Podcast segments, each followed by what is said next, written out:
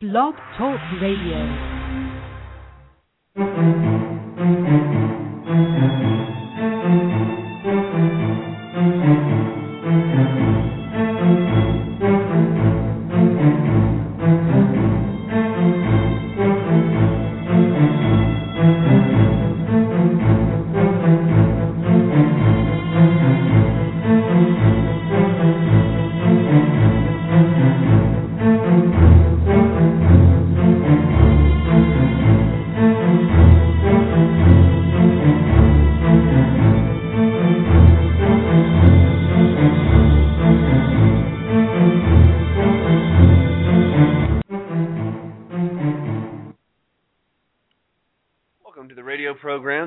Light Blog. I'm your host, Drake Shelton, on this July 8th, 2013. This broadcast is for the spiritual and temporal benefit of my people, the atheist driven and socially suicidal minority, Caucasian peoples. Primarily the peoples of the Southland of America, but also of the world, the white race, known in biblical chronology as the line of Japheth. This broadcast is intended to call my peoples back to their covenant obligations. Oh, and by the way, are you ready for the race war, friend? It's scheduled to pop off either Wednesday or Friday of this week. I, I'm I'm actually I'm actually thinking to myself that my agenda may may be successful before I had originally intended it. I've been predicting to all my friends who actually still watch read my blog. I used to have hundreds of more people a day that read my blog than do now because of my my articles on racial issues and the civil rights and the Civil War and stuff. Like I lost so many readers, unbelievable by studying that stuff.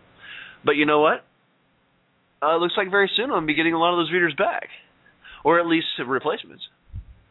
Um, as soon as this race war pops off, folks, the the the um, uh, the, the glaze that has been uh, smeared over the eyes of the uh, white people here in America is going to be removed, and people are going to be seeing very clearly, and people are going to be wanting answers. And as soon as it happens, I'm going to have all of them.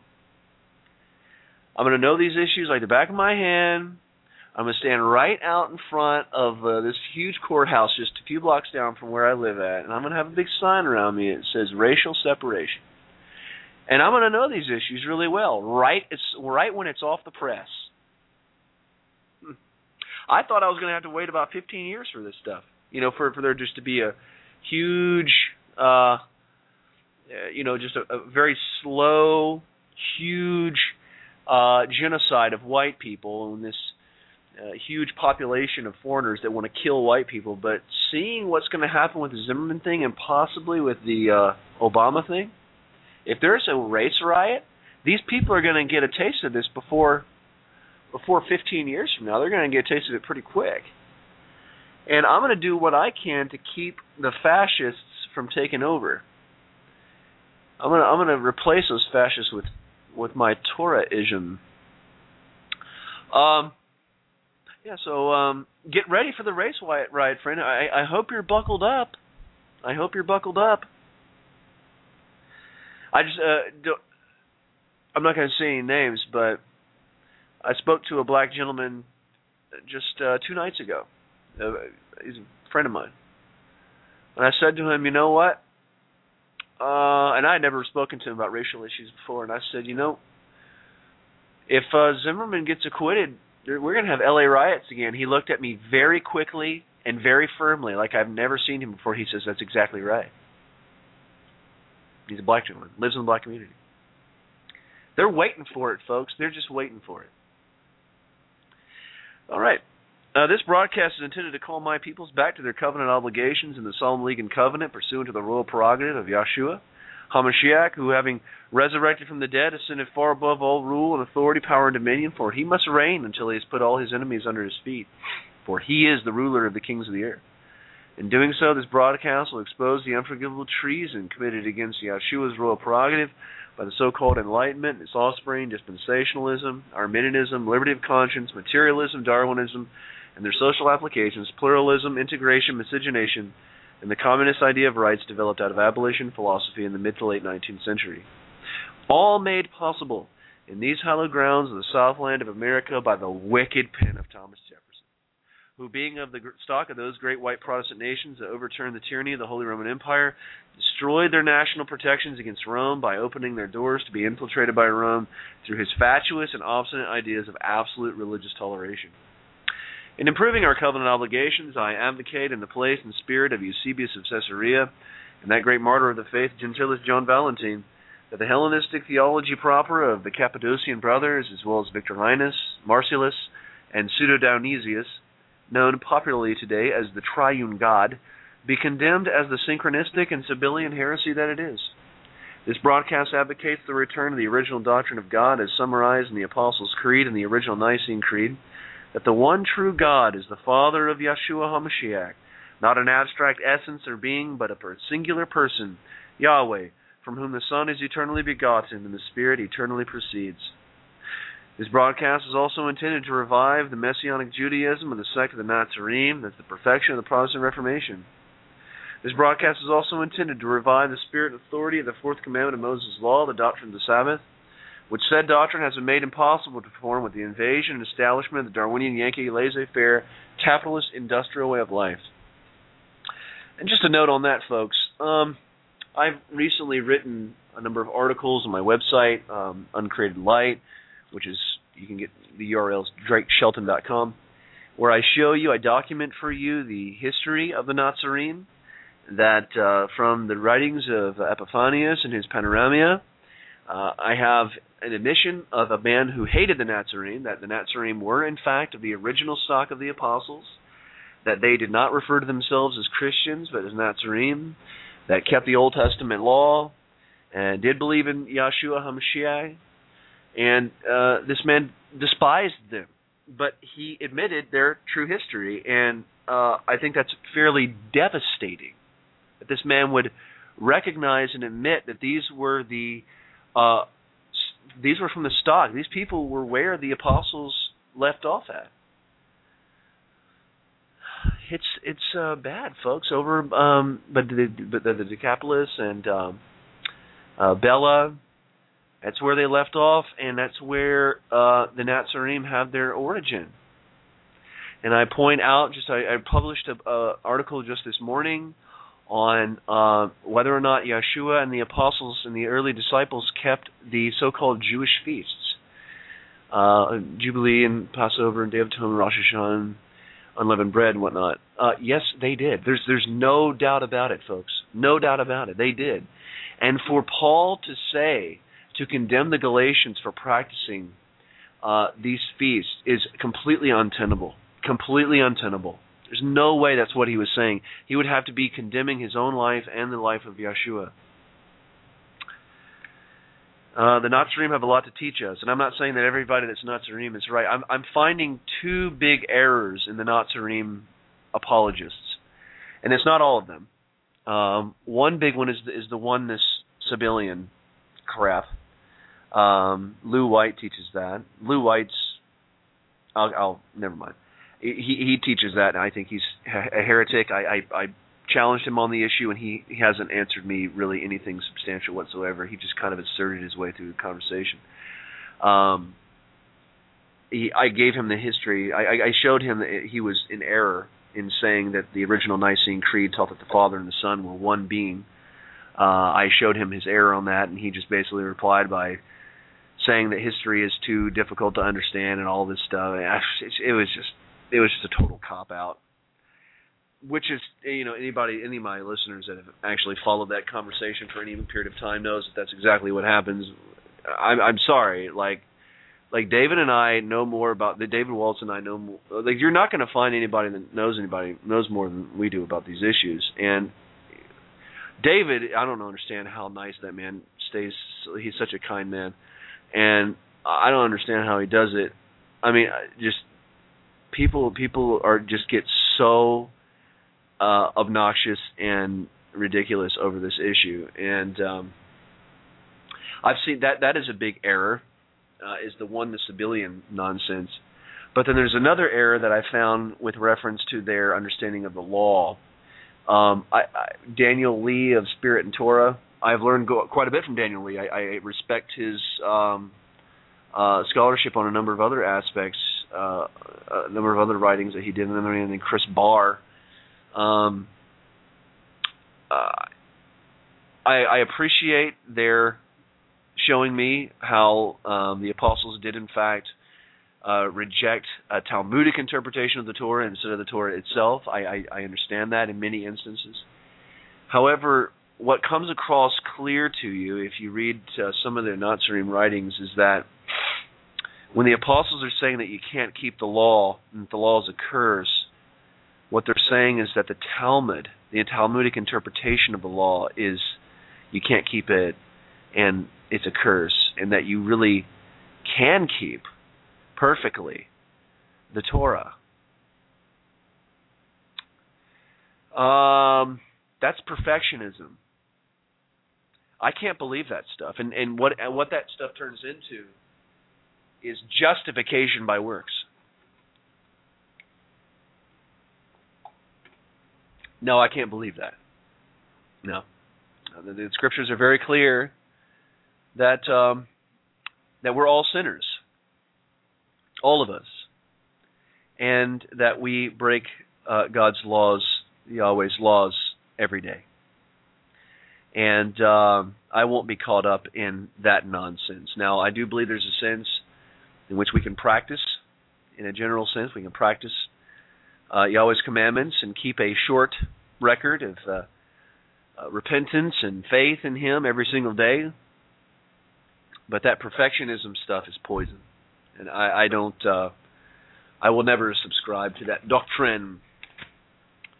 All right. Um, so just a caveat there. This broadcast advocates the return of the agricultural way of life, which will maintain a healthy and sustainable food supply, preserving the lives of our people and the sovereignty of our lands to the exclusion of the Yankees international grid, which has made our lands dependent on international markets and banks. Pursuant to the Solemn League and Covenant, this broadcast advocates the exclusion of Roman Catholicism and all forms of prelacy, including Episcopalianism and Eastern Orthodoxy, from our lands. This broadcast advocates the removal of all pagan and idolatrous religions and groups from our lands, including the Messiah rejecting and accursed Judaist Kabbalism. The Masonic Lodge, the Knights of Columbus, the Knights of Malta, and any other organization espousing Zionist or pro Vatican ideology. This broadcast is also intended to expose the prostitution of the church by the government agents who run American churches via contract with the IRS, contract title 501c3. Uh, this broadcast will demonstrate that the Counter Reformation of the 16th century Roman Catholic Church and the creation of the Jesuit order is the driving force behind the current movement toward globalism in an effort to destroy all the historic enemies of the international prerogative of the Vatican, known as the doctrine of ultramontanism. Having demonstrated this with philosophical argumentation, historic documentation, this broadcast advocates the establishment of a dominantly white Japhetic English speaking patriarchal nation comprised of those religious groups descended from the Baptist and Protestant Reformation, which said movement broke the power of the Pope's Dark Ages with the Treaty of Westphalia in 1648, introducing the modern period. Now to begin. All right, so we're conclu- um, continuing on here with our history of the Jesuits. I've basically concluded my history of uh, the Civil War but we're still going to have to talk a little bit about the South, a little bit more about the South, um, which is which is very important to us. I, I have clearly established uh, from previous uh, writings and uh, previous um, broadcasts that yes, indeed, the Jesuits were behind uh, the invasion of the South, pursuant to their reestablishment in 1814 uh, with their servant uh, von Metternich and his Council of Vienna and Treaty of Verona, uh, which lays the foundation for the uh, subsequent uh, invasion of American Protestant universities, uh, Yale University, other ones uh, like the Skull and Bones organization, uh, where you have the Luciferianism of the Jesuits, which were which was um, created after their suppression in 1773. Um, remember, folks, it was the reason why these secret societies pop up in the early 1700s and in the late 1700s is because the Jesuits are suppressed and they have to go underground. Uh, with the with Freemasonry in 1717, the reason why that was an underground organization is because the Jesuits and the Roman Catholic Church lost the Thirty Years' War, and then they lost to, to William and Mary with the Glorious Revolution in 1688. and then they tried again a couple years later to overthrow William and Mary, and they failed again. And so, seeing that they could not uh, maintain their agenda out in out in the open, they had to go secret. And then, uh, with their suppression in 1773, with the papal bull Dominus Redemptor Noster, they have to go underground. And as soon as they go underground, what happens? Well, 1776, Adam Weishaupt, who was Jesuit trained, Jesuit coadjutor, he was a professional Roman Catholic. He taught uh, canon law at the University of Ingolstadt in Germany. He wasn't just some dude. He was a professional Roman Catholic Jesuit coadjutor. Okay, there's no no disputing that. Now, um, uh, when when Adam Weishaupt uh, creates the creates the Illuminati, 1776. You did have a um, a book that came out later called um, it was written by John Robison on the Illuminati, and he talks about the fact that um, the reason why we know about the Illuminati is because the surrounding government there actually uh, found out what they were doing and confiscated their paperwork, and that's why we have knowledge of the Illuminati their papers were made public. Um, so let us begin with some Jesuit action. Um, but oh, and I forgot to tell you, General Sherman, um, the man who wreaked havoc on the South, the Yankee general, uh, the scorched earth bastard that he was. Uh, his son was a Jesuit.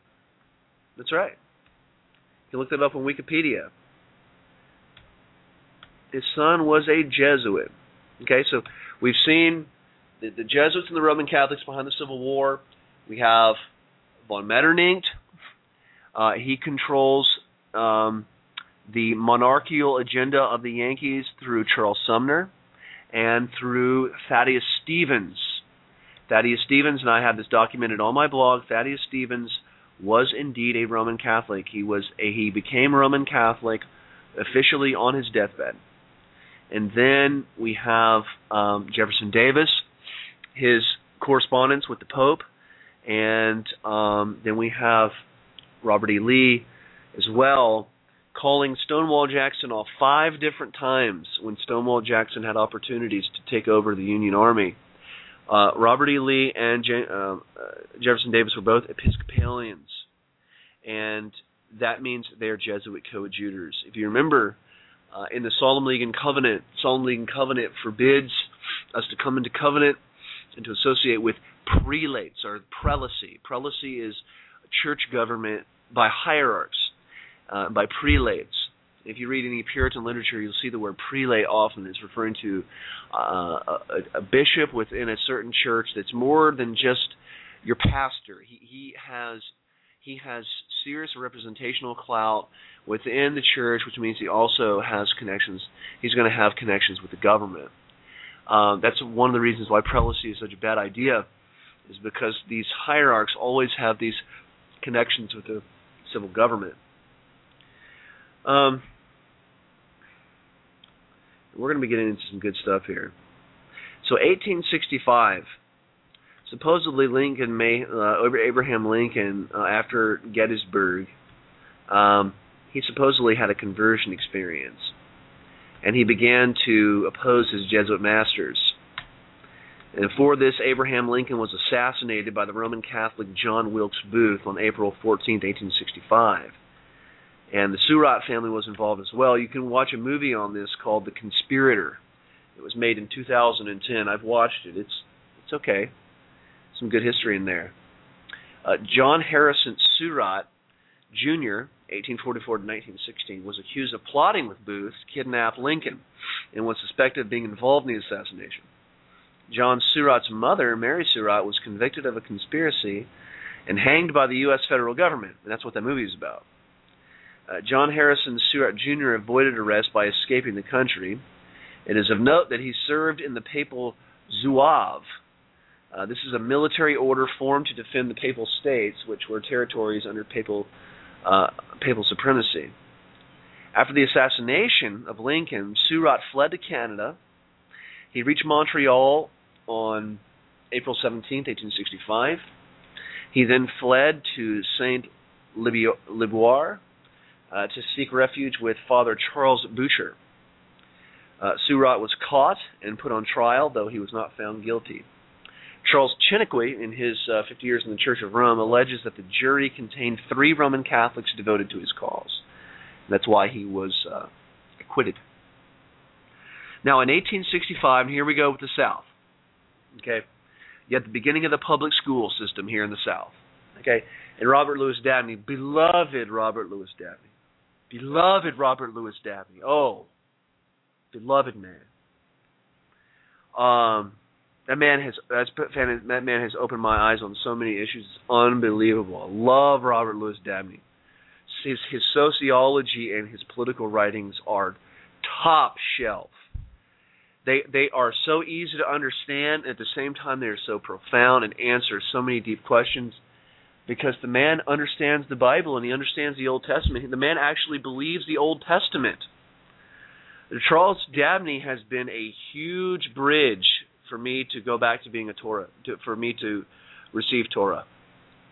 Watching the Christian religion waffle around with the Old Testament and screw up civilization with their hatred of racialism, with their love of this this natural law philosophy that came out of the Enlightenment and this Renaissance and all that nonsense about natural law and equality and all this BS. Uh, Robert Louis Dabney cuts through all that with with with verses from the Torah and from the writings of Moses. I love it. I love it. Thank thank Yahweh for Robert Louis Dabney. What a blessed white Anglo-Saxon Protestant. Um, here we have in 1865 the beginning of the public schools. You, you can go to Dabney Archives. It's a great website online. Has all of his writings for free, and they are just solid. And he has his writings on the public school and his he had he had debates with um, uh, with political officers um, in the South over this issue. Great stuff.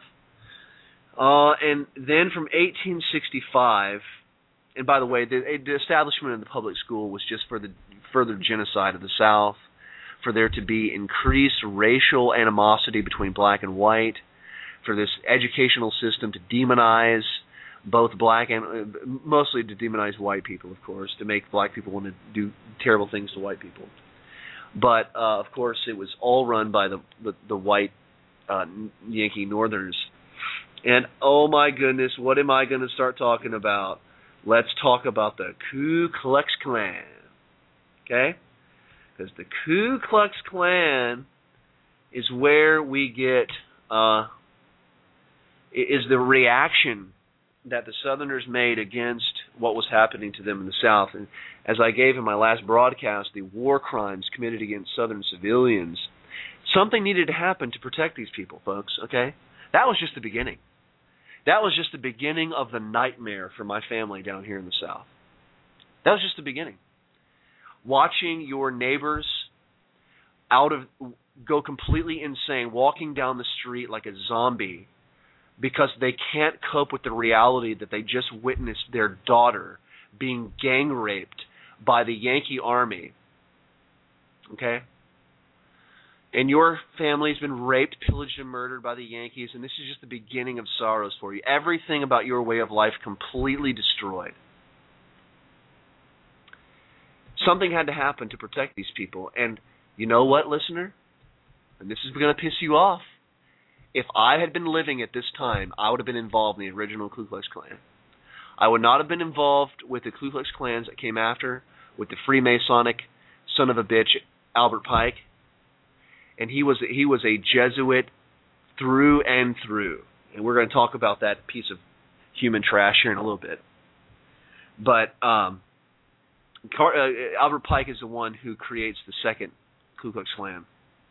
But the original Ku Klux Klan was completely understandable, completely justified.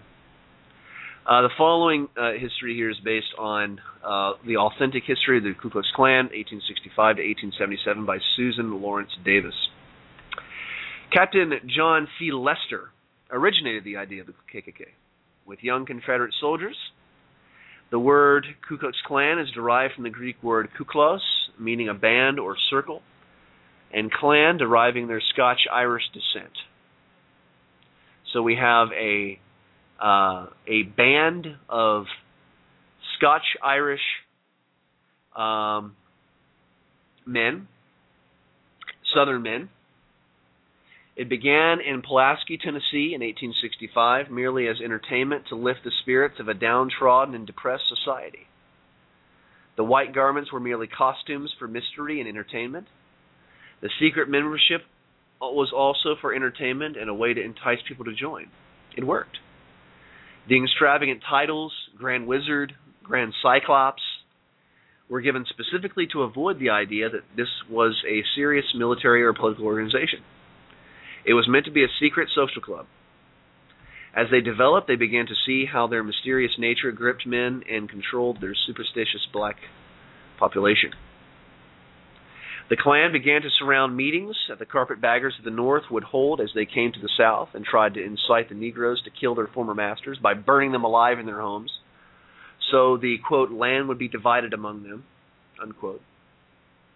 One Negro heard this and went home to tell his master's family. One happened to be in the KKK. That night, the KKK broke up many such meetings. As a personal note, Major Crowe and Richard R. Reed of the original six founders of the KKK were Presbyterian, and most of the six men were associated with some kind of Protestant church. Now, I'll admit, and I, I admit this proudly, the first KKK was a white Christian uh, Bible believing organization. Now, uh, Susan B. Davis, in her great work on page 36, says, quote, The immediate necessity for regulation in Athens had grown out of the fact that the idea of social equality between the whites and Negroes had been suddenly raised there by white women who had been sent from the north to teach the Negroes. Okay? You want to know why? Ladies, you want to know why I'm so hard on you on this program? Because I have all the historical documentation to show it. You white devil women are the you aren't the ultimate cause, but you are the most predominant numerical immediate cause. Okay? You're you're the problem here. One of these white women was seen driving with a Negro man on a footing of perfect equality, and it aroused the thinking men to consider that steps should be taken to maintain their determination that there should never be any social equality between the races in the South. Suffrage, or the right to vote, had been denied the men of the seceding states by the government at Washington.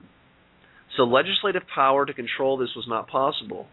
The Negro men were enfranchised, and the state offices were filled with them, and carpetbaggers who were the scum that had been thrown to the surface of the great Civil War upheaval and which had settled upon the South. This condition rankled in the hearts of the proud Southerners, and it was therefore natural that they should turn to the sources of relief, of which they had heard only meager details, the Ku Klux Klan, which had to some extent assisted the people of Tennessee. I'm going to tell you right now. When uh, let me get a drink of water real quick. When uh, this is about to happen here probably again. We're going to have huge black on white crime here with these uh, after the Zimmerman acquittal and after the impeachment of Obama. That may not happen, but uh, for sure there, there's going to be racial tension over the Zimmerman trial. Uh, uh, they're going to impose martial law upon us. And in order to uh, maintain ourselves, there's going to be some kind of uh, militia movement here. There's already a large militia movement here, but the Ku Klux Klan was pretty much one of the first militias for the South. Davis also points out on page 37, quote, the first officers of the Athens, Alabama Ku Klux Klan, number two were Grand Cyclops. I'm not going to name all those people. Okay, at this meeting at the Cove, they discussed white supremacy and decided that they would make it the chief business of the Ku Klux Klan. A week later, the Athens Ku Klux Klan held another meeting at the Cove and initiated hundreds of members who were incensed at the bold attempt of this white woman from the North to associate openly with Negro men, thus offending the Southern people. Um, as, a, as a paraphrastic, folks, notice what is about to be said. They were offended at the Negro because they hated black people, right? Wrong. No. In their helplessness to legislate against such an evil condition. The reason why they had a problem with the black people is because the black people were substituting um, they were substituting themselves to the white men. They weren't able to the white men weren't able to even represent themselves.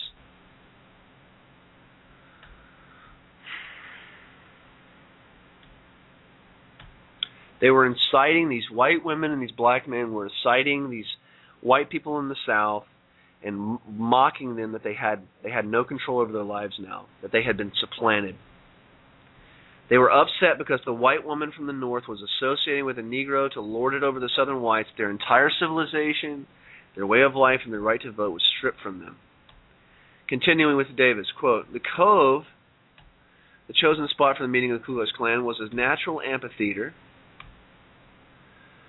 hmm And they they this is where they rough up a young black man. The Ku Klux Klan then baptized him in the ice cold spring in the faith of white supremacy, and sent him home through the darkness, shivering and cold. And that he was a man of his word is proved by the fact that he convinced the teachers from the North that the idea of social equality must be eliminated from the minds of the Negroes there forever. Mm.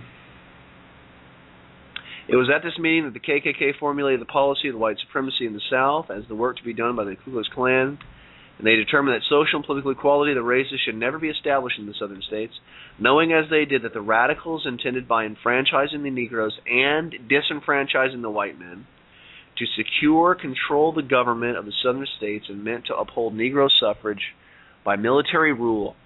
The Ku Klux Klan caused this scheme to fail completely which is why the uh, Ulysses S. Grant and those sons of bitches from the north had to basically give us a military occupation down here. It wasn't because they hated black people. They hated being disenfranchised by white women and black people. That was the issue. It wasn't that they just hated black people. We've been living with black people on our on our land in our houses for many decades. Now the plot thickens.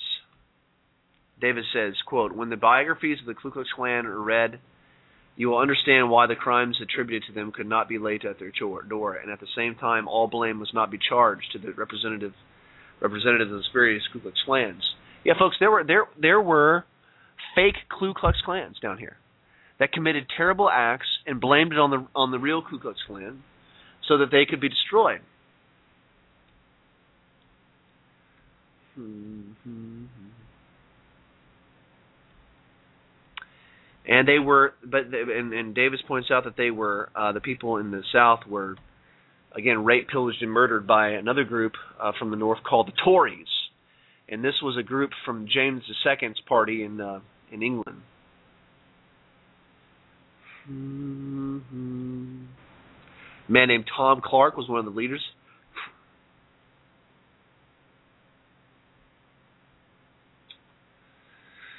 Yeah, Rape, pillage, and murder. Tories began their reign of terror in northern Alabama, having them commit rapine, murder, and robberies and escape punishment for years.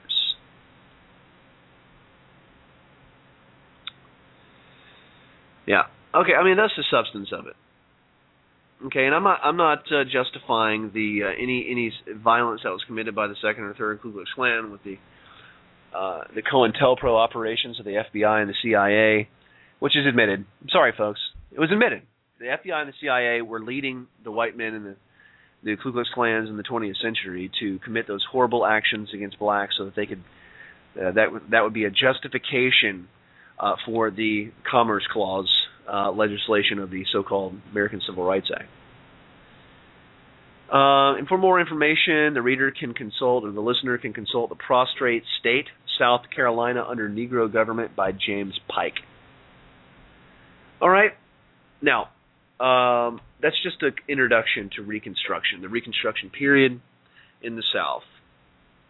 I have also written a um, another article called "Proud to Be a White Anglo Protestant," Part Four: More Crimes Against White Anglo Protestants, the Impoverishment of the Southern Colonies. You, where you will learn, folks, that after the Civil War was over, and and really um, during the you know right after the Civil War and uh, afterwards, the South never receives remuneration, folks. You see, Lincoln had actually mentioned that in his in the Lincoln Douglas debates and other places that he was going to remunerate the South. Uh, he didn't want them to be. Uh, he didn't want their economy to be destroyed because he knew how important the South was, and um, uh, he was going to remunerate us, which means that we were going to get money back for our lost our lost property, the slaves. But that didn't happen. There's only two places on the earth that didn't happen. That was here in the south, the southern colonies here, and in South Africa. Um, why? Because we were the biggest bastions of Protestantism. We were the most, we were the strongest places in the world where there were Protestant, uh, Protestant Bible believers.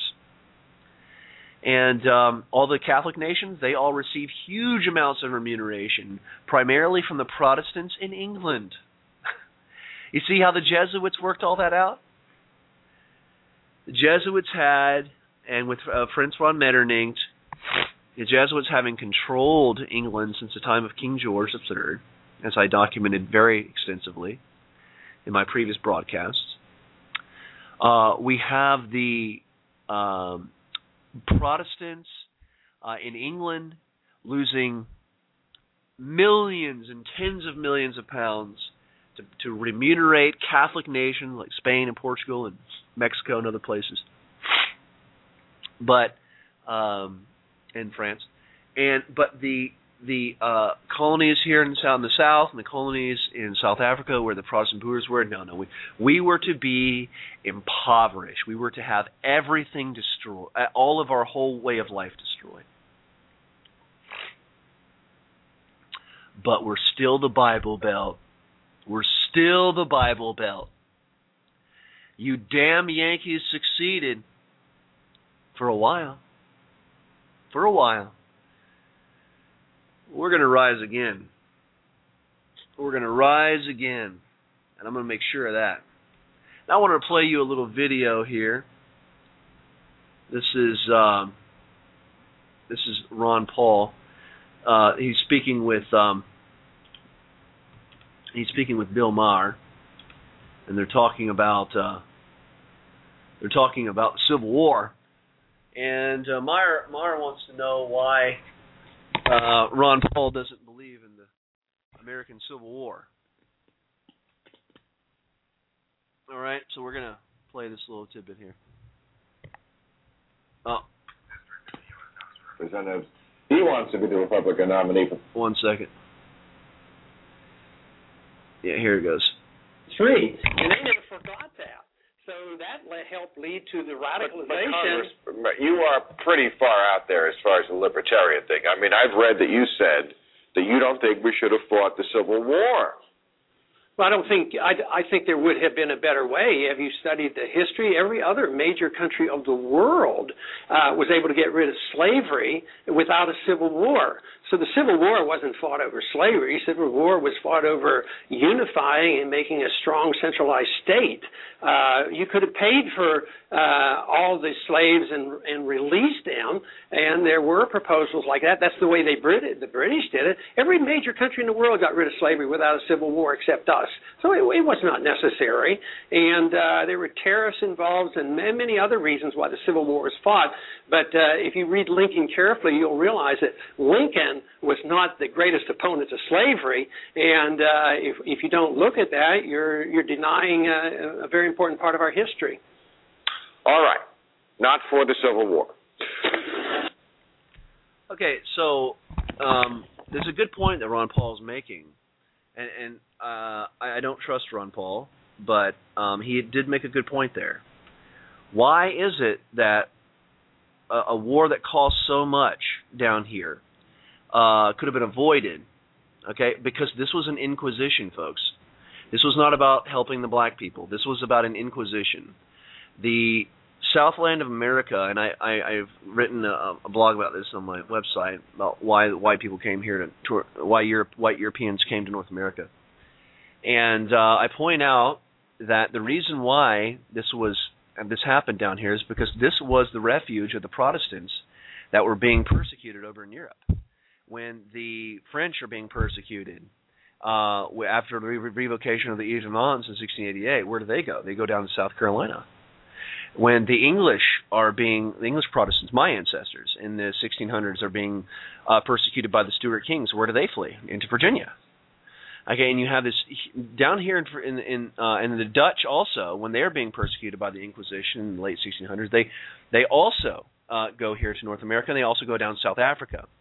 Uh, the French and the Dutch also go down to South Africa. That's where you get the Boer colony. So it's it's fascinating, and I'm going to do a I'm going to do a series of broadcasts on South Africa as well because our history is so similar. There's a reason why our history is so similar, folks, because our our historical religion is so similar, and that is we are people who refuse to submit to the Vatican who refuse to go along with all their with all of their uh, ceremonies and all their superstitions, and we refuse to believe anything that they can't show us in the Bible. That's the issue. It's this is all about religion. It's all about religion. The reason why why is it? And what's the answer to Ron Paul's Ron Paul's argument?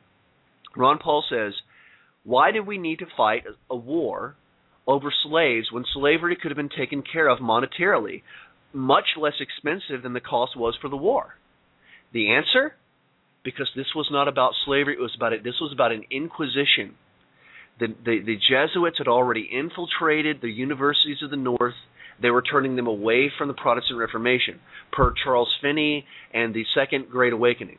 Okay, it was it was going all towards our Jesuit Arminianism. Okay, they wanted to destroy the South because the South was primarily a Calvinistic people. We were Calvinistic down here, huge. This was like the headquarters of Calvinism in the world. I mean, all, the big uh, guys that you have uh, that are taught in Protestant seminaries today. Who's the Who's the big one? Robert Louis Dabney. Who is another one? Charles Hodge uh, from uh, Princeton Princeton uh, theology. Um, let's see. Where is Princeton? Now, Princeton's in New Jersey. However, um, at least Robert Louis Dabney. Robert Louis Dabney was a um, huge, is a huge figure in Presbyterian theology. And James Henry Thornwell, uh, Samuel Davies. So you know, like the and um, I think John L. John Gerard, John Girardeau. Yeah, John L. Ger- John L. Girardeau. Uh, the, the, the South was the bastion of uh, of Southern Protest of Protestantism in the world. It was it was a bastion. So, folks, don't don't don't believe the, the the party line. Okay, this was about religion. It was not about slavery. It's not about helping the black people as I showed very clearly, the Yankees gave a damn about the black people. This is from Eric John Phelps, uh, Vatican Assassins, uh, in his third edition, page 616, quotation. On July 28, 1868, the 14th Amendment was declared to be, quote, ratified by the radicals in Washington. Since 1866, the southern states had been under martial law and divided into five military districts.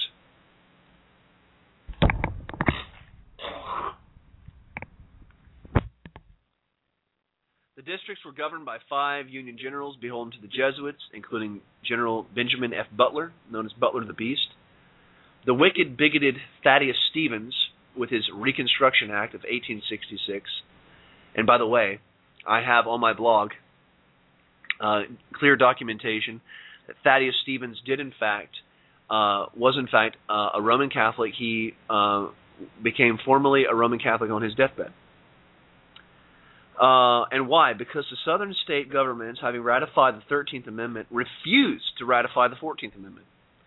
So the solution of the radicals to the disgrace of the Protestant ministers and people, uh, people of the North was to suspend the lawful state governments and to impose martial law, which is absolutism. The only way the southern states could be readmitted into this new union of North American socialist republics, thereby ending martial law, was to ratify this new amendment that is called consent at the point of the bayonet, or rather forced conversion of heretics. It's fantastic. Okay, so that's how the 14th Amendment got passed here, folks, was with our occupation here from 1865 to 1877.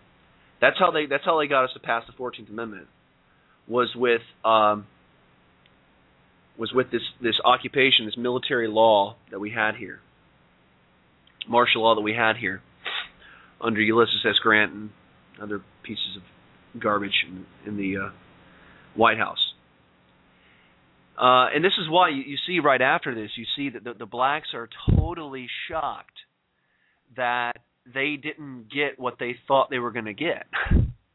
you see after uh, uh, after Reconstruction period, supposedly was over at 1877 the the blacks are just freaking out that they don't have anything. You know, some people got 40 acres and a mule, uh, but you know, most of the people are still just left hopeless.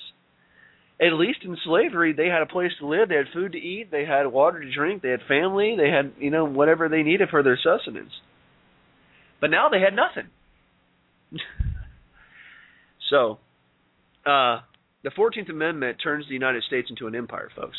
At first, when you were first a citizen of your state and then a citizen of the United States, now with the Fourteenth Amendment, you're first a citizen of the United States and then a citizen of your state.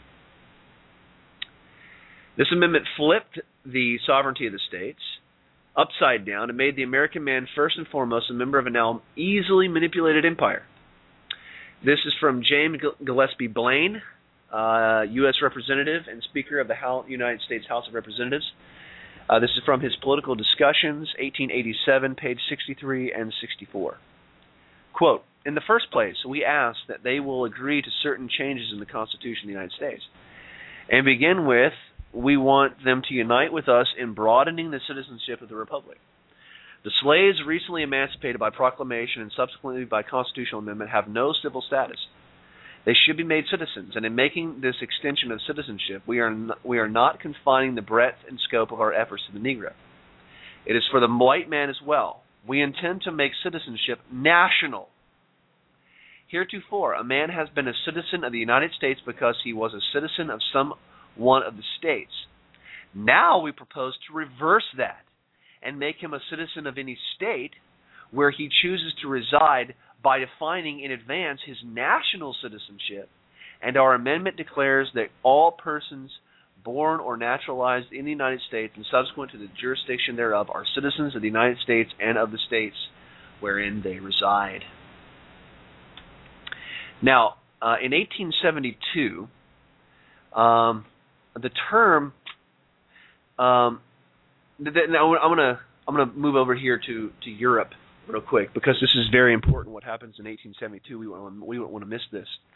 The Jesuits get kicked out of Germany formally, and you got to understand, folks. This this this is why the Third Reich comes after this was to destroy the Protestant Reich.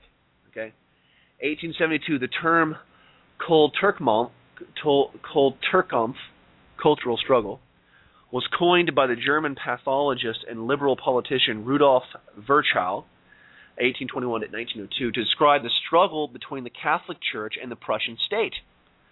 Shortly after unification in 1871, Bismarck and his Minister of Culture, Adalb, Adalbert Falk, 1827 to 1900, inaugurated a series of legislative initiatives designed to undermine the Catholic Church's autonomy in Germany. And by the way, folks, this is reversed with the um, Reichskonkordat in 1933. In July 1872, the anti Jesuit law banned the Jesuit order. And by the way, you can read that at germanhistory.docs.jhi-dc.org. Um, this law was repealed in 1917. Okay, this shows you this shows you the revival of Catholic power in Germany, folks. Uh, and that's where you that's where you have the the Catholic Center Party coming up in the years following. and with the Reichskonkordat in 1933. Uh, Pius XII, his influence there. Yes, folks, yes. Um, and a man named Leo Lehmann wrote a book called Behind the Dictators, where he showed that the Catholic Church was indeed the presiding power behind the Third Reich. 1873, the slaughterhouse cases. Is very important. The 14th Amendment's imperial qualities are solidified by the Supreme Court. The court held that the 14th Amendment's privileges or immunities clause only affected the rights of federal citizenship and not state citizenship.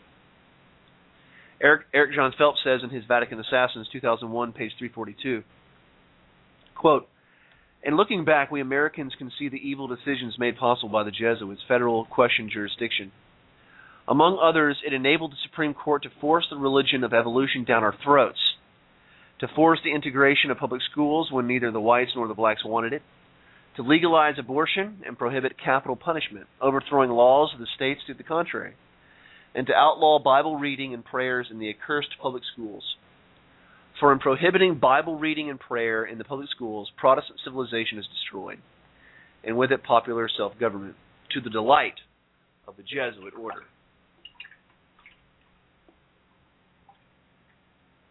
And really, folks, um, uh, yeah, yeah. Here we have the, the, the, the, slaughterhouse cases say that the 14th Amendment's privileges or immunities clause, okay, is on, only affected the rights of federal citizenship, not state citizenship. Okay, that's huge. Um, we could go into a lot of stuff here, but you know, it's at this period. Now, true, you know, you can watch the Gangs of New York movie where it shows uh, the things I talked about with Charles Chiniquy where these you have this huge Irish population coming over here after the potato famine. Um, but in the late 1800s, you also have a another huge push of Italian and Irish Catholics coming over here to North America. Okay, and the white Anglo-Saxon Protestants in the North, the abolitionists that they are, um, you know, they wanted to impose uh, the prohibition on them because they thought that that would keep the Catholics in line uh, but it wasn't. The Irish and the Italian Catholics are a bunch of gangsters and thugs. I'm sorry.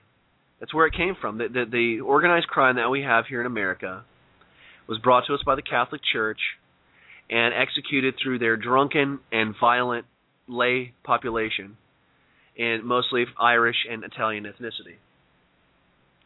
There's a reason why the Irish were not uh, invited to work. You know, the whole you watch the movie Far and Away with um with Tom Cruise and Nicole Kidman. And you know you're you're met with the, the the plight of the Irish. The Irish are the niggers from Europe. Uh, that's supposedly in quote in the in the uh, uh, that none of the white Anglo-Saxon Protestants here wanted to hire the Irish. Uh, there's a reason for that, folks. Okay, and it's because Catholic civilization in its pure form. And the, the Catholics here in America are way too Protestant to be considered Catholic. Okay, they like to they want to make sure their people are educated know how to the common people are educated and read and read the Bible, and that's not Catholic civilization. That is a reaction that the Catholic Church has made here in America uh, against the uh, enlightened and educated Protestant population. That that is what that's all about. You go to a real Catholic country like Mexico or something like that nowadays those people are like they are third world savages and that's what you that's what roman catholic civilization produces uh, folks remember remember like this is not a conspiracy theory okay uh the, we already pointed this out from the Council of Trent. Their fourth session of the Council of Trent very clearly condemns freedom to press. They don't want you reading. They don't. They don't want you reading and getting knowledge for yourself. Uh, Pope Pius IX, Syllabus of Errors, section number 80, he very clearly states he despises the ideas of human progress. Um, and I've already shown, okay, they don't care about an educated populace, folks. The real Roman Catholic Church does not care about an educated populace. They want the people completely despondent, completely immoral, so they're completely dependent on the church. And they don't they're not smart enough and know enough to question. the authority and the judgments of the hierarchy. And you're going to say, "Oh, Drake, what about Jim Crow?" Okay, what about Jim Crow? Weren't the evil white people in the South persecuting the black people with Jim Crow? All right, well, folks, let let let's just come to grips with reality here, okay? Uh, Jim Crow was passed by Yankee legislators, not Southern legislators, okay? This is the Plessy versus Ferguson case in 1896. This is what you want to look at, okay? This is which dictated the separate but equal status for blacks. Um, it was passed by the Supreme Court with a vote of seven to one.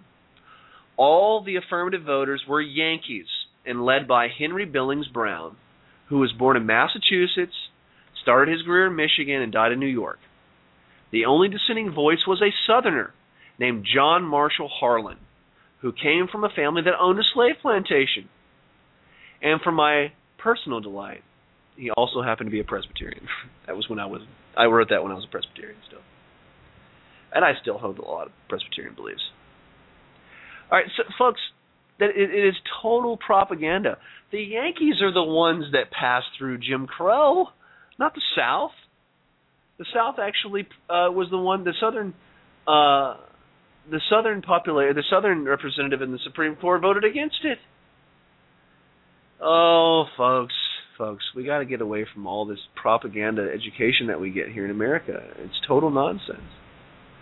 The Jesuits, remember remember the Jesuit racial liberation theology that comes out of the uh, Jesuit reductions in Paraguay. That's the issue, folks. You got to understand the, the, the the Jesuit reductions in Paraguay. That's where the source of all of the class warfare propaganda, the perfection of communism, the racial liberation theology is all perfected in South America with the Jesuits, okay?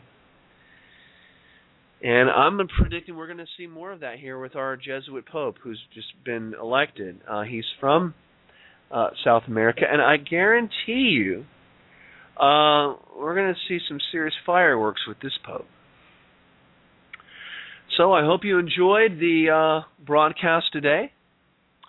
Uh, I will be speaking on the Jesuits again. Uh, I'll be speaking on the Jesuits again in the coming uh, couple days here.